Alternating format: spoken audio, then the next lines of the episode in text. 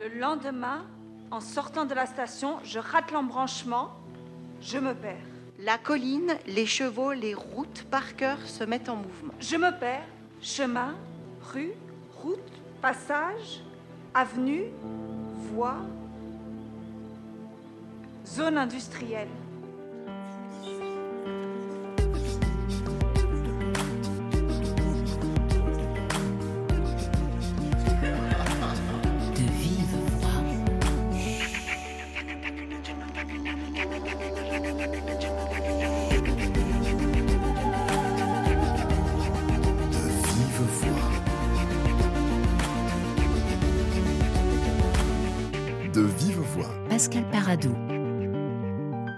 Quelque part sur une autoroute de la région parisienne, quelque part dans une zone industrielle de Lagos au Nigeria, avant, aujourd'hui, un homme, une femme, dans les méandres de la mémoire et de l'histoire, ainsi se déroule How Far, la pièce de Laure Bachelier-Mazon, mise en scène par Anne Monfort au Théâtre de Bagnolet. Bonjour Anne Monfort. Bonjour. How Far, comment traduire ce titre? Alors, euh, bien sûr, en anglais, en anglais britannique, c'est la, la question de la distance. Mais en pidgin English, c'est plutôt une façon de dire bonjour, en fait. C'est pour ça que Laure a choisi ce titre qui a, euh, propose ces deux significations, en fait. Qui est polysémique, donc. Absolument. Deux langues, deux sens différents, euh, deux points de vue. Euh, How Far raconte des histoires croisées entre la France et le Nigeria, entre Suzanne et Amadi, euh, ici présent à la personne de Heza Botto. Bonjour. Bonjour. Vous jouez le rôle d'Amadi. Euh, comment raconter cette histoire ? C'est l'histoire d'une femme qui erre, on va dire, dans la région parisienne, plutôt dans le quatre-vingt-treize, a priori. Enfin, c'est même assez net que c'est dans les environs de, de l'aéroport Charles de Gaulle. Et qui, euh, dans ces zones industrielles, tombe sur une station-service abandonnée, qui n'a plus l'air d'être vraiment utilisée, où elle rencontre un jeune homme qui vient du Nigeria, et qui est là, en fait, pour faire un documentaire sur le fonds Foccart. Et ce jeune homme va lui rappeler quelqu'un qu'elle a connu dans son enfance, puisqu'elle a grandi au Nigeria, qui était en, avec qui elle avait une histoire d'amitié, qui était Peter, euh, son, qui, est, qui est son chauffeur, et qui lui a raconté des choses sur la guerre du Biafra qu'elle n'aurait jamais su autrement. Donc il y a Suzanne et Amadi, Amadi étant aussi Peter dans le spectacle. Et il y a aussi deux autres personnages qui vont intervenir, qui sont euh, Laure, l'autrice, elle, elle les appelle les esprits de la route, qui sont en fait deux, euh, deux femmes qui vont raconter l'histoire, semer des embûches, qui sont des espèces de narratrices magiciennes, on va dire, qui vont faire avancer l'histoire euh, et euh, apporter des commentaires. Donc il y a l'histoire avec un petit H, l'histoire de Suzanne et l'histoire d'Amadi, et puis il y a l'histoire avec un grand H, c'est-à-dire la, la guerre du Biafra. Absolument. Heza Botto, vous êtes un, un jeune comédien français, mais, mais d'origine euh, camerounaise. Comment vous raconteriez votre personnage et euh, que saviez-vous, avant de jouer ce personnage-là, de la guerre du Biafra? hmm, Comment je raconterais peut-être mes personnages, puisque j'interprète tant Amadi que Peter, donc moi aussi je fais des allers-retours dans le temps et dans l'espace. En fait, comment j'ai décidé de les voir après la lecture? Je me suis dit qu'Amadi était donc ce chercheur plutôt ouvert sur le monde, qui s'intéresse à l'histoire de son pays, mais pour mieux en comprendre le présent. Donc j'imaginais quelqu'un de très posé, relativement, enfin une forme d'intellectuel un peu, enfin, c'est quelque chose que, je, que j'avais pas grande difficulté à imaginer en, en regardant un petit peu autour de moi. Et voilà ce que j'ai pensé lui. Quant à Peter, euh, j'y ai vu quelqu'un... Donc le chauffeur de Suzanne. Hein. Voilà, Peter qui est le chauffeur de Suzanne. J'ai vu euh, quelqu'un de plus, plus africain, moins cosmopolite, qui vit peut-être les choses de façon plus organique, moins dans la tête et plus dans le corps. Voilà, c'est comme ça que j'ai décidé de scinder les deux personnages. Et la guerre du Biafra? La guerre du Biafra, je la là, connais. Là, je parle au, au, ah, au, au bonhomme, hein, au comédien, au citoyen. À, à l'individu réel. À l'individu, oui, oui oh, je, je, je connaissais puisque je suis né au Cameroun, j'y ai grandi. Et euh, en fait, bizarrement, la guerre du Biafra, c'est quelque chose qui habite aussi ma famille parce que j'ai une tante euh, qui a vécu au Nigeria pendant longtemps et qui en est rentrée. Et quand j'étais petit, elle parlait souvent de Kano et de la façon dont elle a dû en repartir assez précipitamment. Pour moi, c'était un événement de sa vie personnelle. Je savais qu'il y avait eu des choses qui s'étaient passées à Kano et qu'elle avait dû partir. Et ce n'est qu'aujourd'hui, avec ce texte, que je me dis, mais attends, mais c'était très probablement la guerre du Biafra. Donc finalement, je me rends compte que ça a aussi traversé ma famille, mais je la connaissais, l'histoire, évidemment. Je, je, en tant que, en tant qu'enfant camerounais, dans les années quatre-vingts, on, ça nous habite de loin, mais ça nous habite. Mais il y a quand même un silence autour de, de cet épisode de l'histoire, autour de ce trauma. De mon expérience, je dirais oui, mais de toute façon, sur le continent africain, il y a beaucoup de silence autour de beaucoup de choses. Sans même aller au Nigeria, qui a, qui a l'excuse d'être le pays frontalier, donc de l'autre côté de la frontière, au Cameroun, il y a des choses que j'ai apprises dans ma vingtaine ou dans ma trentaine, des choses choses qu'on évoque aussi dans le spectacle, hein, qui ont plus ou moins les mêmes ramifications. À partir de, de quels éléments euh, Laure Bachelier-Mazon, qui est donc euh, l'autrice de, de ce spectacle, a, a écrit ce texte? Elle a séjourné au, au Nigeria, euh, Alors, à Monfort. Oui, il y a une partie biographique, hein, puisqu'elle a, elle a vécu au Nigeria de mémoire entre ses huit et ses quatorze ans. Donc, pas du tout au moment de la guerre du Biafra, plutôt après. Mais en tout cas, il y a un arrière-plan biographique au départ, je pense. Et, et c'est un intérêt partagé pour le continent que, que vous avez avec elle. Oui, alors en fait, euh, avec Laure, on se connaît depuis longtemps parce que c'est ma collaboratrice sur d'autres spectacles. Et on a fait plusieurs spectacles ensemble, mais un qui a été assez fondateur euh, il y a quelques années, où euh, on, j'ai mis en scène le texte de Kouam Tawa, qui est un auteur camerounais, qui s'appelle « Nulle part euh, », qu'il avait écrit pour les élèves du Conservatoire national supérieur d'art dramatique. Donc ça, c'était il y a deux trois ans, et où Laure était ma collaboratrice. Et donc ce, ce spectacle, il est à l'origine de beaucoup de choses, de la rencontre avec Kouam, du partenariat entre ma compagnie et celle de Kouam. Et d'ailleurs, dans la distribution, il y a Brigitte Safak, qui est une actrice de la compagnie de Kouam. Et quelque part, quoi, mais aussi indirectement à l'origine de la rencontre avec Heza, puisqu'on s'est rencontrés par Khadija, qui jouait dans ce spectacle euh, euh, qu'on a fait au Conservatoire. Le monde voilà. est bien fait, comme Absolument. on dit. Absolument. How Far sur euh, la scène du Théâtre de Bagnolet, euh, mais la pièce a été créée d'ailleurs à Conakry, on, on en parlera. Euh, on va raconter donc tout cela après le duo Corneille-Aya Nakamura, euh, la classe, ou plutôt Avec classe, c'est le titre. Excuse-moi. Je sais que d'autres avant moi ont fait le test et qu'ils n'ont pas aidé mes plans, mais je t'en prie reste. Laisse-moi t'ouvrir la porte et prendre ta fesse. Assieds-toi, rien ne presse. Quand je te vois, je le déduis de ton style flash, laisse ton cœur froid. Et puis de toute façon tu sais du cash, moi j'en ai pas.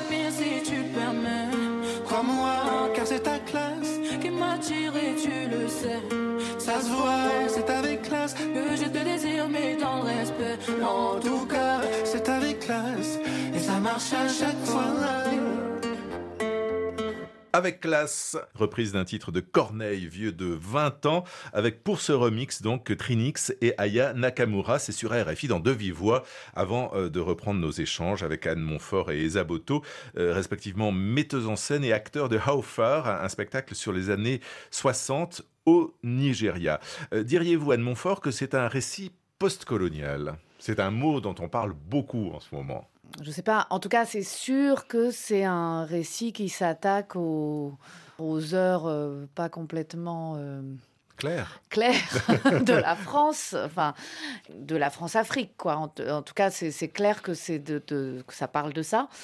Et euh, nous, ce qui nous intéressait aussi avec euh, Laure, euh, c'est le fait que la réception de cette histoire, et notamment de l'histoire des indépendances, n'est pas du tout la même en France et sur le continent. C'est-à-dire c'est des questions que, de point de vue. Voilà, absolument. C'est-à-dire qu'en France, c'est pas très clair qui est Jacques Foccart et tout son réseau. On l'apprend pas à l'école.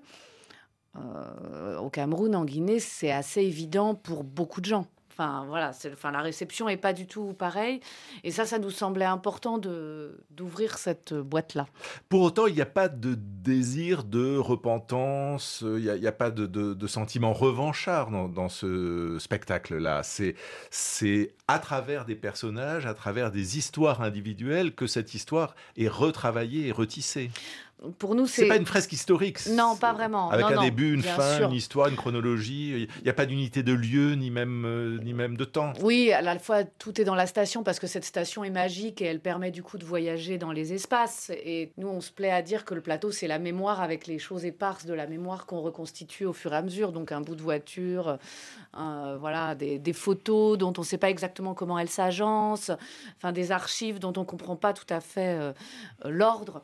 Mais euh, c'est vrai que c'est, c'est pas une c'est pas une fresque historique, mais c'est plutôt euh, travailler sur la question des éléments de connaissance et des éléments d'information qu'on n'a pas au moment où on devrait les avoir, en fait. Finalement, il y a un, un personnage assez important dans dans la pièce, même s'il est incarné que très brièvement, c'est la tante Boja, qui est la tante d'Amadi, celle qui lui a transmis euh, l'histoire de la guerre du Biafra, mais qui justement ne lui a pas transmis puisqu'il ne lui a pas posé les questions avant de avant qu'elle meure. Et donc, on, à un moment, on se À, à penser que ben, justement les informations qu'on donne, c'est les informations que la tante Boja elle a attendues toute sa vie avec sa petite radio qui captait les ondes internationales, mais où elle ne savait pas euh, exactement ce qui se passait entre les différents pays du continent et entre ce qui se décidait dans un petit bureau à Paris. Cette histoire, c'est un peu celle que vous racontiez, celle de votre tante. Bien sûr. Bah, on, on en parle dans la pièce, mais je me rends compte que tout ça est très vrai parce qu'il y a des choses comme ça qu'on a par couche. Et même, je pense que le, le, le lien entre ma tante et, et, et le Nigeria existait, mais je ne l'ai verbalisé tout à l'heure qu'en vous parlant. Vraiment, ce n'est que là que ça a fait tilt, exactement comme dans la pièce. Euh, à un moment donné, on a... Euh, Amadi qui réalise que ah oui j'ai fait ça, enfin il a une espèce de wow moment comme ça, de moment eureka que j'ai là et donc c'est vous parce qu'il y a oui un lien entre la réalité et la fiction qui est en train de se passer ce matin dans mon esprit et ça... Ce que j'aime bien, c'est le moment eureka. Voilà. Mais oui, je, je genre... trouve ça, je trouve oh ça pas Dieu. mal. Mais en plus, c'est très juste parce que la tante Boja, en fait, on l'a vraiment inventée euh, mm-hmm. avec toi. Oui. Enfin, elle n'était pas dans les précédentes versions, dans cette amplitude en tout cas. Enfin, donc, voilà. donc, les histoires ouais. individuelles viennent comme ça euh, s'inviter dans la grande quoi. histoire et, et sur un plateau aussi lors d'une création. Alors, on parlait de ces années-là, euh, on parlait de, de Jacques Foccart, en effet. C'est un personnage très célèbre, mais c'est un personnage de l'ombre. Il a été secrétaire général de l'Élysée aux affaires africaines et malgaches sous De Gaulle et sous Pompidou. Et c'est vraiment celui qui tirait les ficelles, ce que vous racontez dans How Far. Dans les notes manuscrites, Foccart est appelé le patron. De Gaulle est parfois Big Father et Félix Houphouët-Boigny Big Brother. Je cherche dans les notes, la correspondance de Foccart, les entretiens, les lettres de recommandation, les propositions de coup d'État. Et en soixante-quatre, Léon Bas, président du Gabon, est soigné en secret à l'hôpital Claude Bernard à Paris. Et là, dans sa chambre d'hôpital à Paris, donc sans passer par aucune élection au Gabon, les hommes de Foccart décident un de la modification de la constitution de son pays, et deux, de sa succession par Omar Bongo. Du coup, Omar Bongo... À Paris. À Paris. Dans une chambre d'hôpital. Exactement. Du coup, Omar Bongo, il ne peut pas dire non quand on lui explique, on, donc les hommes de Foccart, lui expliquent que euh, son pays, le Gabon, va servir de base arrière, comme la Côte d'Ivoire, à livrer des armes au Biafra. La Sogexie, c'est ça, la société fantôme qui livrait des armes sur le terrain alors que les combattants n'avaient que des fusils en bois. C'est ça, les souvenirs que j'ai vus, ta tante Boja. Oui. Eh oh, on recevait des armes, mais pas la reconnaissance officielle du Biafra. De Gaulle promettait, on attendait mille neuf cent soixante-sept, mille neuf cent soixante-huit, mille neuf cent soixante-neuf, mille neuf cent soixante-dix, deux millions de morts. deux millions de morts dans la guerre, puis la famine organisée au Biafra, donc cette, cette région du Nigeria qui voulait faire sécession. Euh, c'est Song qui dit ça, le personnage de Song. Alors au plateau, c'est, c'est Brigitte Safak. Dans, dans le récit, c'est qui cette femme? C'est, c'est cette magicienne de l'autoroute, cet esprit?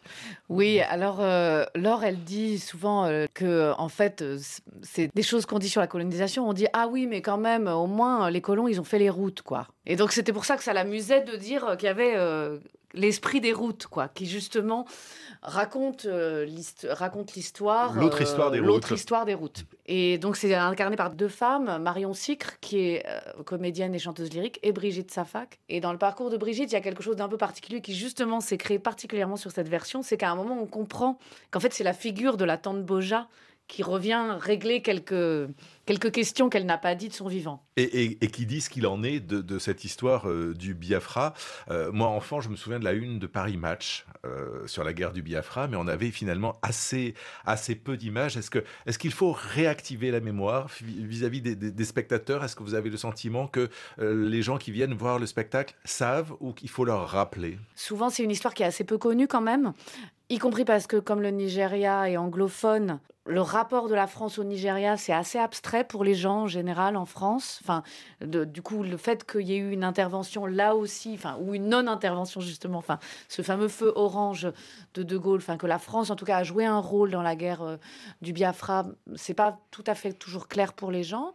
Oui, les responsabilités euh, n'ont jamais été établies. Non, absolument. Puis c'était justement cette stratégie du oui mais non. Donc on, c'est difficile à pister finalement. Euh, même si les archives s'ouvrent. Voilà, donc euh, après, nous, l'idée, c'était pas non plus de faire un spectacle pédagogique ou je sais pas quoi, c'était plutôt de donner une entrée, en fait. Et c'est vrai que c'est pour ça qu'il y a d'ailleurs ces photos, euh, quelques photos de De Gaulle et Foccart, et puis aussi des photos de, de Peugeot, parce qu'on parle aussi un peu des relations économiques entre la France et le continent. Pour nous, il y a... Où c'est... toute l'élite, toute l'élite euh, du Nigeria roulait en cinq cent quatre. Mais partout, euh, voilà, la cinq cent quatre, euh, au Cameroun, en Guinée aussi, c'est couturé. Aussi roulé en cinq cent quatre. Enfin, c'est, c'est, ça a été vraiment... On a inondé le marché africain des cinq cent quatre. Ah oui, quoi. C'était le symbole de la colonisation, ah, de la post-colonisation complètement, complètement. En tout cas. Euh, Heza Botto, euh, cette histoire de l'arrivée de Bongo, on parle du père, hein, pas, pas du fils mm-hmm. qui a été euh, sorti là, récemment. Euh, cette arrivée de Bongo, le père, au pouvoir, pour vous, c'est une histoire connue, c'est une histoire partagée? Absolument pas. Je, je, je, j'ignorais, enfin, je l'ai appris là en lisant le, en lisant le script. De... Mais non, c'est vrai que pour moi, la, l'arrivée de Bongo au pouvoir a été assez peu questionné parce que je, je le mets beaucoup en parallèle avec l'arrivée de notre président. Donc pour nous, c'est des personnes qui ont toujours été là. Donc finalement, comment est-ce bah, qu'ils sont arrivés? Hein, faut dire. C'est vous qui l'avez dit. Euh... Donc finalement, c'est des choses qui étaient peu questionnées. C'était des espèces d'évidences. Mais finalement, je n'ai pas arrêté de faire des parallèles parce que là, on parle de l'arrivée de Bongo. C'est, c'est compliqué de rester euh, neutre et apolitique dans ce monde. Personne ne nous écoute, allez-y. Voilà. Je dis, ah oui, mais finalement, ça me rappelle aussi des choses dont on a pu me parler à moi dans mon enfance. Donc, beaucoup de... Même les choses que j'apprenais, parce que la pièce parle beaucoup de, de systèmes, finalement. Là, des, des acteurs qui sont nommés, on parle beaucoup des systèmes et de la façon dont ils sont conçus. Et finalement... En, en, en lisant le script, je me disais, ah bon, oui, j'apprends euh, des nouveaux noms d'acteurs, mais finalement, c'est une pièce qui se rejoue. Donc non, je ne savais pas, mais finalement, je savais. Encore une fois, c'est sans cesse une espèce de, de réactivation, ou plutôt d'activation d'une mémoire dont on n'avait pas conscience. Histoire partagée, mémoire partagée, et là, dans cette question, est la force du spectacle. Il y a quelque chose avec ces flaques. Oui. Quelque chose de bizarre. J'ai vu qu'elles apprennent là où ça... Aux gens d'ici. Tu parles là ou ça? Ce n'est pas ma langue, mais je comprends. Je l'ai appris, petite. Hmm. Je me demande... Ouais. Est-ce qu'on peut partager une mémoire? euh, euh, C'est-à-dire C'est-à-dire C'est-à-dire je me demande si on peut partager la mémoire de quelqu'un. De quelqu'un d'autre, je veux dire. Bah, je sais pas. C'est, c'est bizarre comme question, non? Heza Botto, Pearl Manifold, Suzanne et, et Amadi, ils vont jouer à rentrer dans, dans la mémoire de l'autre. Euh, le, le texte parle de porosité des espaces et, et des récits qui se contaminent. C'est bien ça qui est en œuvre hein, dans, dans, dans ce spectacle Anne Monfort. Oui, absolument. Euh, c'est vrai que là, c'est vraiment la, la chose du théâtre. Euh, c'est, et c'est cette fiction, je trouve très belle, qu'a inventée Laure, de, de comment on peut incarner la mémoire de quelqu'un d'autre, en fait. Et nous, c'est vrai qu'effectivement, ça nous plaît beaucoup, l'idée que c'est finalement Amadi qui va se retrouver à être habité en quelque sorte par la mère de Suzanne, puis par Peter, puis par d'autres personnages en fait. Voilà. Oui, mais c'est un jeu d'enfant presque. Ouais. Euh, est-ce qu'il faut faire mémoire commune pour faire euh, humanité, Heza Botto? J'aime bien cette idée. Oui, sans doute, enfin, l'idée me plaît, parce que on, on, on, vous parliez tout à l'heure de post-colonialisme ou de décolonialisme, enfin, bref, de, de, de tous ces sujets. Et j'aime bien l'idée qu'on a, on est tous acteurs de ces choses-là. En tout cas, aujourd'hui, on est tous porteurs de ce passé et que c'est super de pouvoir le visiter ensemble. Par exemple, moi, je vais en avoir une, une, une expérience parce que né au Cameroun, vécu assez longtemps en France, euh, mes compatriotes camerounais vont encore avoir une autre expérience de ce passé commun. Et je trouve ça chouette que, par exemple, Laure et Anne aient fait le travail de proposer un, un regard français sur cette histoire commune, avec d'autres références que sont... Enfin, j'aimais beaucoup l'idée de parler d'Afrique en mettant de Purcell, par exemple. C'était génial de dire, bah oui, on, on parle de quelque chose qui se passe au Nigeria, mais on va utiliser une œuvre assez classiquement occidentale. Donc, totalement occidentale, baroque, euh, dans exact. La culture classique. Et, et, et j'aime bien cette idée de... On va tous amener ce qui nous, ce qui nous habite, enfin, les, ce dont on a hérité, pour créer une histoire commune aujourd'hui. Mettre sur la table, oui. Et que chacun des récits puisse se faire entendre par l'autre. Exactement. Euh, tout ce travail, euh, c'est, c'est le, le cœur, j'ai l'impression, de votre travail de, de metteuse en scène, euh, Anne Monfort. Vous dites, le théâtre doit éclairer le présent. J'aime bien cette, euh, cette formule. Euh, bah, c'est vrai que souvent, euh, je travaille sur des, on va dire, des récits manquants. Enfin, euh, voilà, j'ai, j'ai adapté euh, le, le bouquin de Lydie Salvayre, Pas pleurer. Euh, j'ai travaillé sur Mathieu Riboulet, voilà. Mais souvent sur des questions de l'histoire qui sont où il y a des zones d'ombre en fait. Mais c'est vrai que la question souvent pour moi, c'est euh, s'approprier le passé pour aller ensemble vers un, vers un présent partagé en tout cas. Et c'est un, un théâtre qui entend, mais qui fait entendre aussi les histoires et les langues. Euh, alors, je ne dirais pas que c'est un spectacle bilingue, ce How Far, que l'on peut voir à Bagnolet, mais on entend donc le, le, le pidgin anglais. C'est, c'est assez proche de l'anglais. J'avais l'impression de, de parler pidgin. C'est possible? Alors, euh, c'est l'accent qui est différent, je pense, et puis certaines euh, expressions. Mais ça, Heza en parle mieux que moi.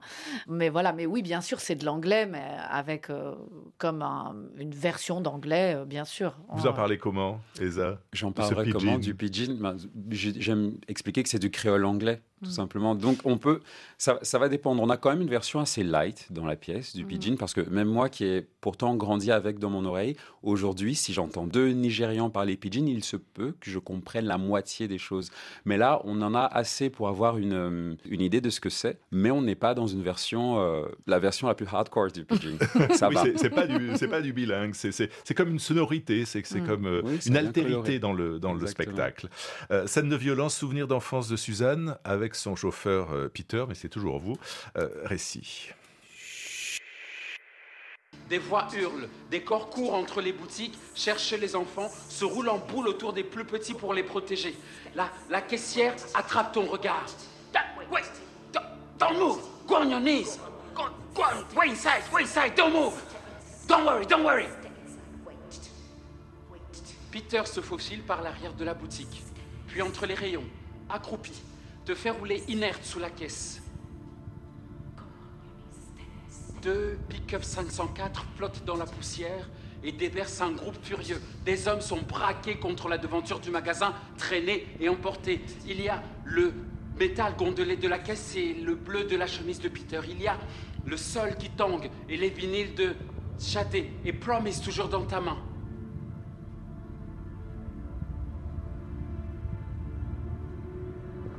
Les pick-up filles, et Peter, te sort par l'arrière du magasin. Let's go before the corps de police. Il claque la portière, repart en marche arrière, doucement. Lock the doors.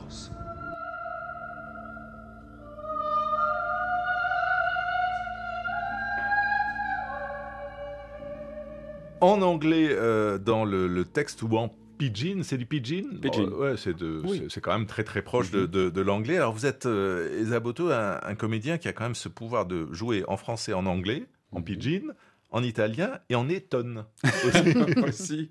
Il y a des pièces en, écrites en, en étonne? Pas encore. Qui est une langue donc, du Cameroun. C'est une, oui, c'est une des langues du Cameroun, c'est une langue béti. C'est euh, celle de ma mère, c'est une des langues avec lesquelles j'ai grandi. Et euh, à ma connaissance, en tout cas, il n'y a pas encore de, il n'y a pas encore de répertoire théâtral en étonne. Mais peut-être qu'on pourrait s'amuser à traduire des pièces francophones en étonne. Ce serait un beau projet. Oui. En tout cas, le, le spectacle a une histoire africaine, euh, Anne Monfort, puisque la pièce a été créée à, à Conakry au Festival l'Univers euh, des Mots. Dans ces cas-là, vous adaptez la version, parce que vous parliez de version tout à l'heure, euh, donc vous adaptez la version et la langue. En fait, euh, alors euh, au, au Festival l'Univers des Mots, on a créé avec quatre comédiens et comédiennes guinéens et Pearl et Marion. Voilà, euh, ça c'est la toute première version. Ensuite, on a rencontré Heza et Brigitte. On a fait la version euh, d'ici. On va faire une version euh, euh, au Cameroun avec des comédiens de la compagnie de Kouam. En, en plus euh, et on fait une version là, de notre distribution à nous au Nigeria l'année prochaine. Et vous partez avec Heza ou pas? Bah oui, on part avec ah. Heza en anglais. Voilà. Donc, et alors euh, racontez-moi voilà. La, la, voilà. la création et, et la réception du public, puisque, puisqu'on parlait de points de vue différents, d'histoires et de mémoires partagées. Racontez-moi la, la, la réaction à Conakry. Bah, à Conakry, c'était très différent. Il y avait des tas de choses qui étaient très différentes. Le texte, c'est vraiment, c'était une, une version euh, assez différente qui s'est aussi beaucoup construite avec le retour des acteurs. Par exemple, typiquement, ce moment dont, euh, qu'on a entendu tout à l'heure où on parle de Bongo et qui se poursuit sur l'indépendance camerounaise, là, on parlait beaucoup Beaucoup de Sékou Touré, forcément. Enfin, donc vous voilà, adaptez. A, on a, on a, voilà. Bon, ça c'est un exemple parmi d'autres. Hein. Et puis il y a aussi le fait que euh, la Guinée est beaucoup moins anglophone que le Cameroun et, et a fortiori le Nigeria. Donc par exemple les scènes en anglais c'était un peu différent. Il y avait des passages en anglais quand même, mais que parfois on traduisait en soussou. Enfin, voilà, du coup, ça s'était vraiment construit, puis c'était, c'était très différent parce que euh, euh, les acteurs étaient beaucoup plus nombreux. Donc, en fait, on incarnait les scènes de la mémoire. Enfin, il y avait, il y avait, il y avait un double... Donc, c'est chaque fois une pièce un, assez, fois... di- assez différente. Absolument. Et donc, à la fin du mois, au Cameroun, chez vous, Heza, mm-hmm. c'est, vous avez déjà joué au Cameroun plusieurs fois, oui. Mais souvent. Alors, pas encore, pas mm-hmm. encore. Non, je suis, arrivé, euh, je, suis, je suis arrivé dans le projet après le, l'étape camerounaise. Mm. Donc, je, finalement, on s'en est nourri aussi. Et euh, c'est génial d'avoir pu rencontrer euh, Brigitte, donc on appelle ma Bri, qui nous a aussi beaucoup insufflé euh, ici, dans, mm. dans les espaces français, un peu de cette énergie-là. En tout cas, c'est assez magnifique de, de voir qu'il y a des projets partagés. Mm. Et encore ce mot. C'est, mmh. c'est, c'est un mot que vous partagez tous dans la mmh, compagnie, mmh, j'imagine, mmh. non, Anne Monfort? Oui, oui, c'est oui. un beau mot. Et là, c'est, c'est vrai que c'est, c'est très joyeux d'être dans une équipe euh, euh, voilà, où, où tout le monde a une histoire vraiment différente. Euh, voilà, Brigitte, qui n'était jamais venue en France, qui est arrivée le, le vingt-huit décembre, qui a eu un petit choc thermique d'ailleurs. Euh, Heza, qui a une histoire entre les deux continents, enfin même les trois, puisqu'il y a aussi le Canada. Voilà, donc ça, c'est vraiment super de, de, de pouvoir construire ensemble avec toutes nos histoires. C'est un mot qui vous importe, vous aussi, Heza? Partager. Partage, évidemment. Je crois que c'est, c'est, l'une des, c'est l'une des raisons pour lesquelles je fais ce métier. Hein. Et, et, et quand on a comme ça une identité qui appartient, pour moi, à nulle part et à partout en même temps, évidemment, il est important de faire des, de faire des liens pour trouver son espace à soi. Dans tout ça. Merci beaucoup euh, Anne Monfort et Heza Botto. How Far, donc de Laure Bachelier-Mazon, se joue au Théâtre du Colombier à Bagnolet jusqu'au dix février, puis à Besançon, puis vous partez à Bafoussam euh, au Cameroun chez euh, Kouam Tawa du dix-neuf au vingt-neuf février et en novembre à Abuja. De vive voix à Pascal Paradou, Olivier Roux, Laura Pinto. On se retrouve la semaine prochaine.